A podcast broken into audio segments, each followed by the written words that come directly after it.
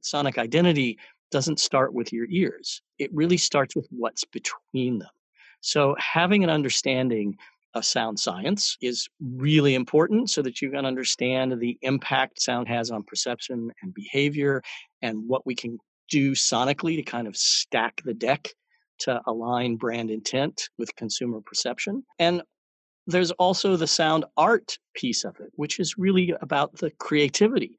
So while we want to understand the science, we don't want to uh, over science it to the point that that we've wrung uh, the pleasant surprises that can come, the disruption that can come by an artist having a unique perspective.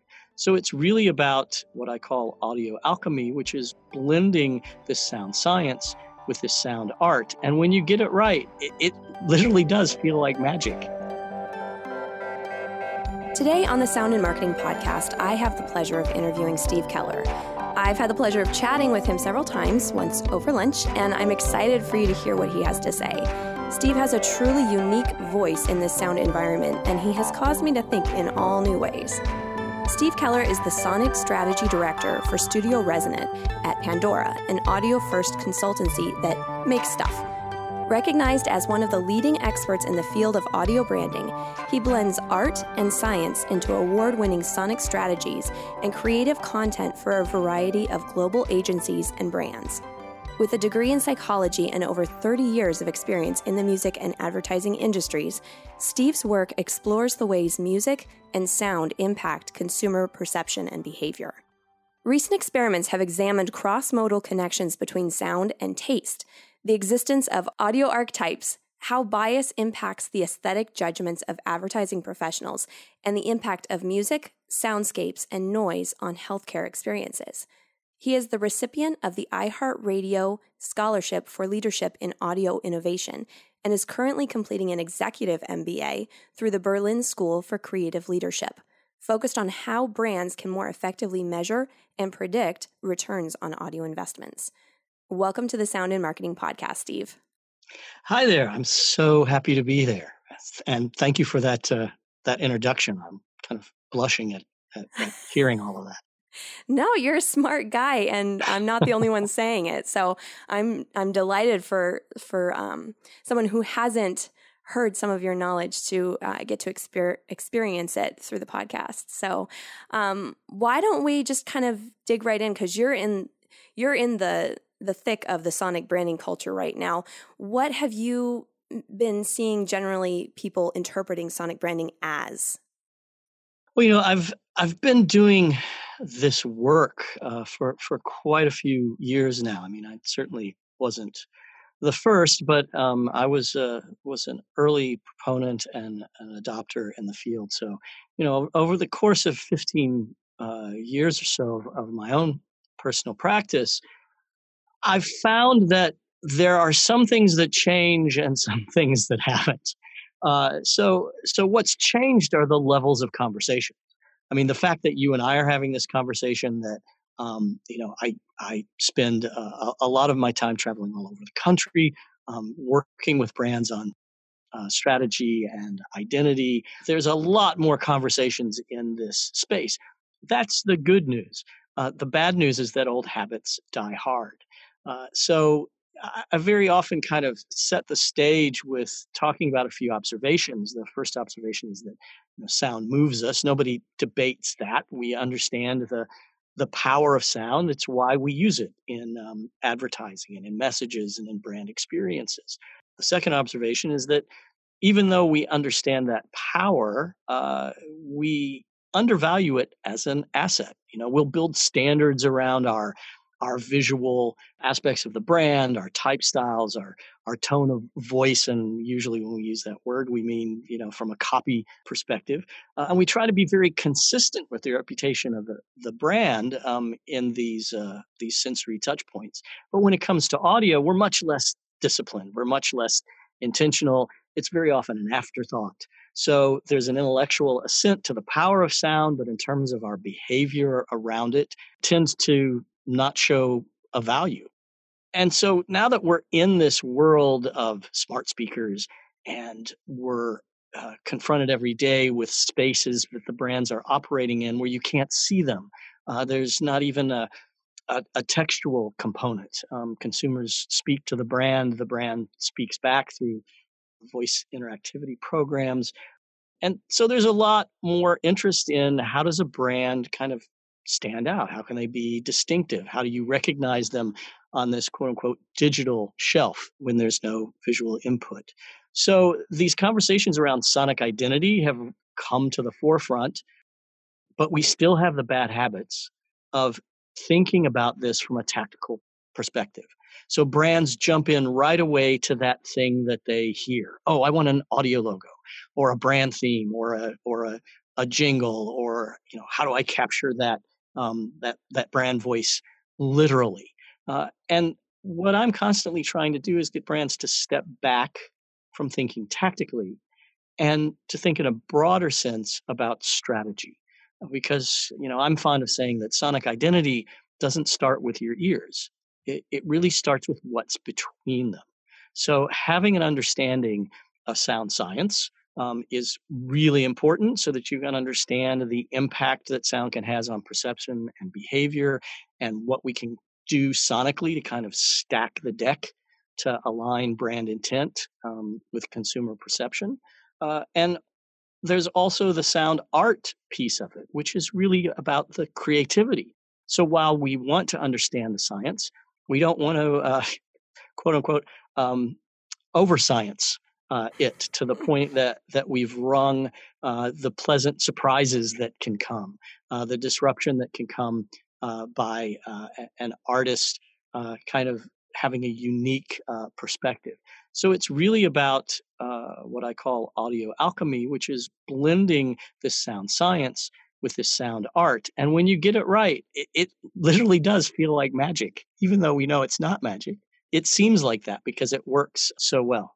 So uh, that was, you know, a bit of a tangent around your question, but I, I think I think to condense it down, um, what I'm seeing is that everyone is really interested in sonic identity, but there's this immediate jump to a tactical execution without really thinking about what's the strategy behind it, without understanding that what we're talking about is not necessarily um, what we typically think of, of of an exercise in music composition or even sound design, but it literally is a design process and kind of bringing design thinking and those tools uh, to to building out an entire identity system sonically for the brand.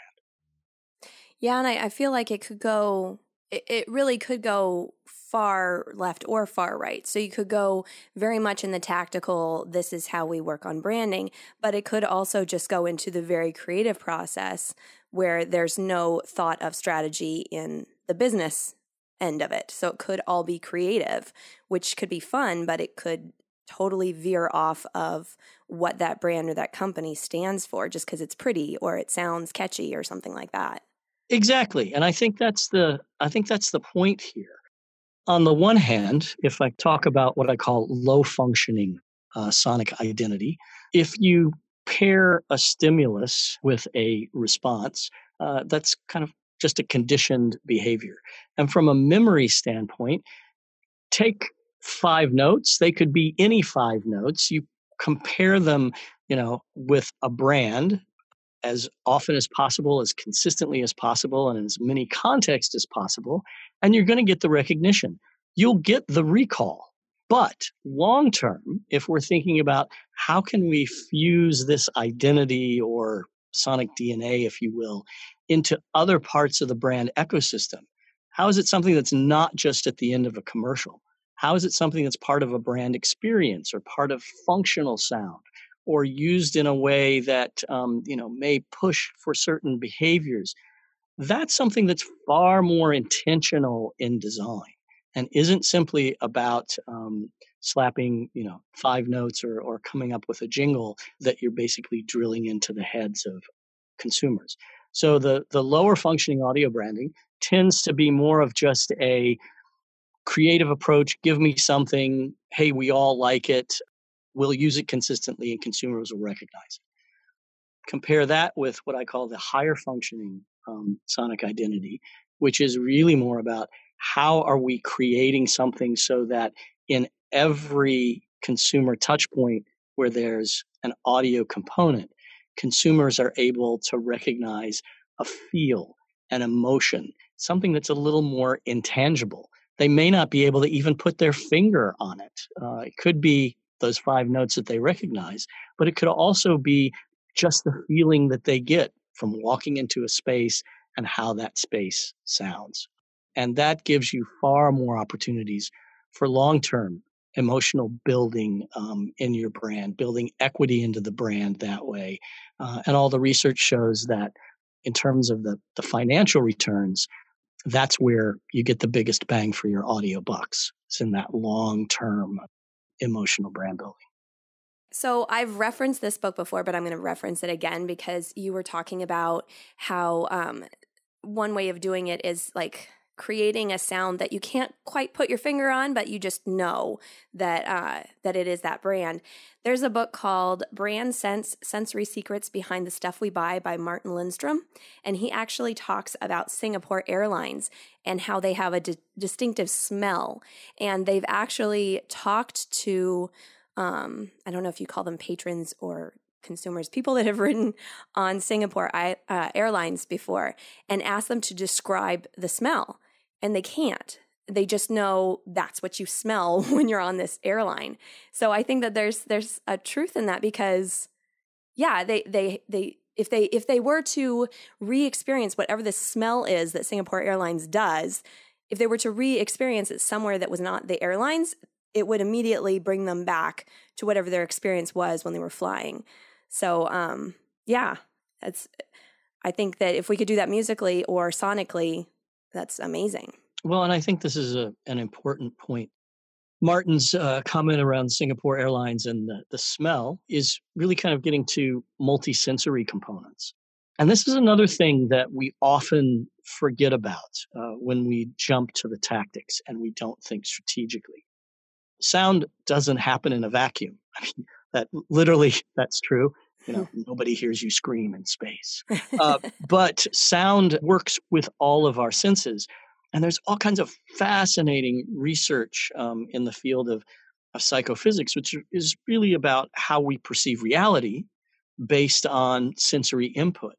So you can't think of sound apart from all the other senses as well we have research where you know you can match certain sounds with scent sounds with taste. Certainly when we think about you know visuals and thinking about congruency there even the design of a product itself and thinking about how to pro- how a product looks how would we translate that into sound that's congruent? Because when we do that and we make those associations with sight sense the, our sense of smell um, with uh, with sound, with haptics or or textures. If we get that congruency and that through point, all the research shows is there's there's an explosion um, in the customer experience. We're drawn to those kind of congruent experiences. Well, I feel like using the senses is like the more the most sincere representation you can do because it's actually drawing upon a person's like I don't even know what the right word is, but psyche, their their body, their their cellular level. Their it's it's not just like this external experience. It, it goes internally into you. Yeah, I mean we're we're kind of tapping into you know kind of probably some ancient uh, evolutionary things around sound and why in terms of this idea of cross modalism or our, our senses crossing that we we talk about sound very often in different kind of of uh, languages. You know, we talk about high pitches and low pitches, which is very spatial, and yet we understand what we mean by that. We might taste something or hear a piece of music and say, "Oh, that sounds sweet," and we're describing the the music in in flavor components. And all the research does is kind of dissect that a little bit and help us understand. Well, what does sweet really sound like. And if we understand that, we can use sound to prime our brains, if you will, and magnify certain flavors. We've done a lot of work in this field as well, where we're kind of shaping your perception of flavor uh, by what we're putting in your ears and not but not just by what we're putting in your mouth. Yeah, I, th- I think that that would be a, a great segue to um, talking about a recent project that you guys at or that you at Pandora uh, were exper not experimenting with, but it sounded like you were successful with with Propel Water. Can yes. you describe what that that situation was? That case study. Sure, and um, and you're absolutely right. It, it is, there was experimentation in involved, um, but you know, Propel came to us. Uh, and they were looking for a unique activation around their brand um, that involved sound. And we wanted to do something that was a little bit more than just well you know how do we come up with a with a playlist for their event what could we do that was even more interesting? So we decided to you know kind of look at the flavor components of uh, the propel vitamin water and essentially there's there's two flavors that you're aware of um, one is obviously the fruit flavor that they use which tends to bring a lot of sweetness in the taste and then the other are the electrolytes. I mean, that's the the value of the water, particularly as you're working out. Um, you know, your your body needs these electrolytes. Uh, a, a, huge component of electrolytes is sodium, which is salt, and there's a flavor component to that. So we wanted to play with this idea of cross modalism, and could we impact the flavor of Propel with soundscapes that were designed to bring out the flavor of the fruit or the flavor of the electrolytes. So we worked with um, a researcher friend of mine who's now at the Department of Food Science at Aarhus University. Um, and uh, we teased out um, the first experiment uh, was through a survey, exposure to different sound elements, trying to tease out what we call the sonic seasonings uh, in terms of pitch, frequency, white noise, um, tempo, rhythm, uh, all these building blocks, uh, what people would tend to kind of naturally associate with uh, saltiness. Uh, and then we use the learnings from that research and created a sonic soundscape, which we then tested in a lab with individuals as they were exposed to a number of different soundscapes, drinking Propel that we had modified in, in different ways to either accentuate sweetness or, or saltiness. And the outcome of all of that was we wound up with a soundtrack that, um, through the research, we knew could impact perception of sweetness, and another soundtrack that we knew would emphasize the electrolytes or this flavor of salt. And then we built an app, we called it Flavor DJ, um, it, it, looked like a, an app with a, a, a, fader on it, like a DJ might use between um, you know two turntables. And we had the two soundscapes running simultaneously. And so consumers at the event would would come into a special area we had set up with these iPods. Um, they would grab some Propel, and as they were drinking the Propel, they'd have headphones on, and they could move the fader towards electrolytes or move the fader towards the fruit and it was amazing just to see the look on, on people's faces you know it's like mm. again i talked about this magic uh, it's like it's magical I, I, taste the difference what's going on and you know not everyone responded to oh it i i taste the the sodium more in the electrolytes it was more for most of the folks that they experienced um, a decrease in the sweetness as a result of the electrolyte soundtrack. So it was a great conversation starter. The brand could talk about um, the electrolytes. We could talk about you know the the power of this blend. We could talk about natural phenomenon that's happening uh, and and ways that they could even uh, apply some of this research in their lives and in health settings. So that's just an example of how we kind of combined the science and the art to create an interesting experiential piece that was sonically driven. It's uh, this is a total you know off the cuff thought, but I wonder if because I mean, as you and I know, uh, music can heal at a cellular level, and I wonder if you could find a soundtrack for somebody that has maybe like um, uh, oh gosh, what was I thinking of? You know, if they have like elevated blood sugar or something, if you could find a track that could make it lower their uh, sweetness in their body. I don't know. I, I don't know if that's a thing. No, well, actually, actually, it is a thing. I mean, it's like it's it's uh, a natural connection of the the dots there, and you did it immediately. Last October, um, I published some research with Charles Spence, who's mm-hmm. head of the Cross Modal Research Laboratory at Oxford University, and the title, uh, the paper was um, Medicine's Melodies. And what Charles and I were looking at were um, how music, soundscapes, and noise have an impact on health and wellness in healthcare settings. Uh, so, one of the things that we looked at was experience, the patient experience, uh, and how it affected that. But we also, you know, looked at all the research around how sound can affect outcomes. And one of the things that we talk about is this idea from a nutritional standpoint, how we might use sound to encourage people to eat more if uh, if we need to do that to kind of increase their um, caloric intake. Uh, and we also mention um, diabetic patients. And again, the fact that if we need to cut sweetness out of something, uh, certainly there are all kind of, of uh, substitutes that have been created from a flavor perspective that that are additive. But um, could we do this even in a natural way, just through soundtracks that kind of heighten this perception of, of sweetness? Working with cancer patients who have uh, very often, because of treatments like chemotherapy, it has an impact on their sensory systems.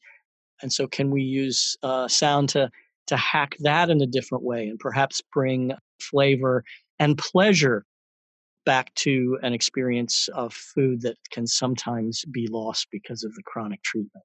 So you're absolutely right. And I'm particularly fascinated in how we can use what we're learning, uh, you know, from a brand and, and marketing perspective in a way that's purposeful and meaningful and is beyond just selling something. It's about bringing something that's of value to an individual's life or to a, a, a community and treating it as a sonic intervention, if you will, in those cases. I hope you enjoyed today's episode of Sound In Marketing. Check back next week for part two of my interview with Steve Keller of Pandora. You're not going to want to miss it. You can also follow and subscribe to the Sound In Marketing podcast on iTunes, Spotify, Google Play, iHeartRadio, Pandora, and Stitcher. And don't forget to share it with your friends. For inquiries on producing and developing your own podcast, or for inquiries on sonic branding and sonic branding consultation availabilities, you can find me at Dreamr Productions. That's D R E A M R Productions.com, LinkedIn, and Facebook. You can also email me at Jeanna, J E A N N A, at dreamrproductions.com. All links will be provided in the show notes. This episode was produced by Dreamr Productions and hosted, written, and edited by me, Jeanna Isham. Let's make this world of sound more intriguing, more unique, and more and more on brand.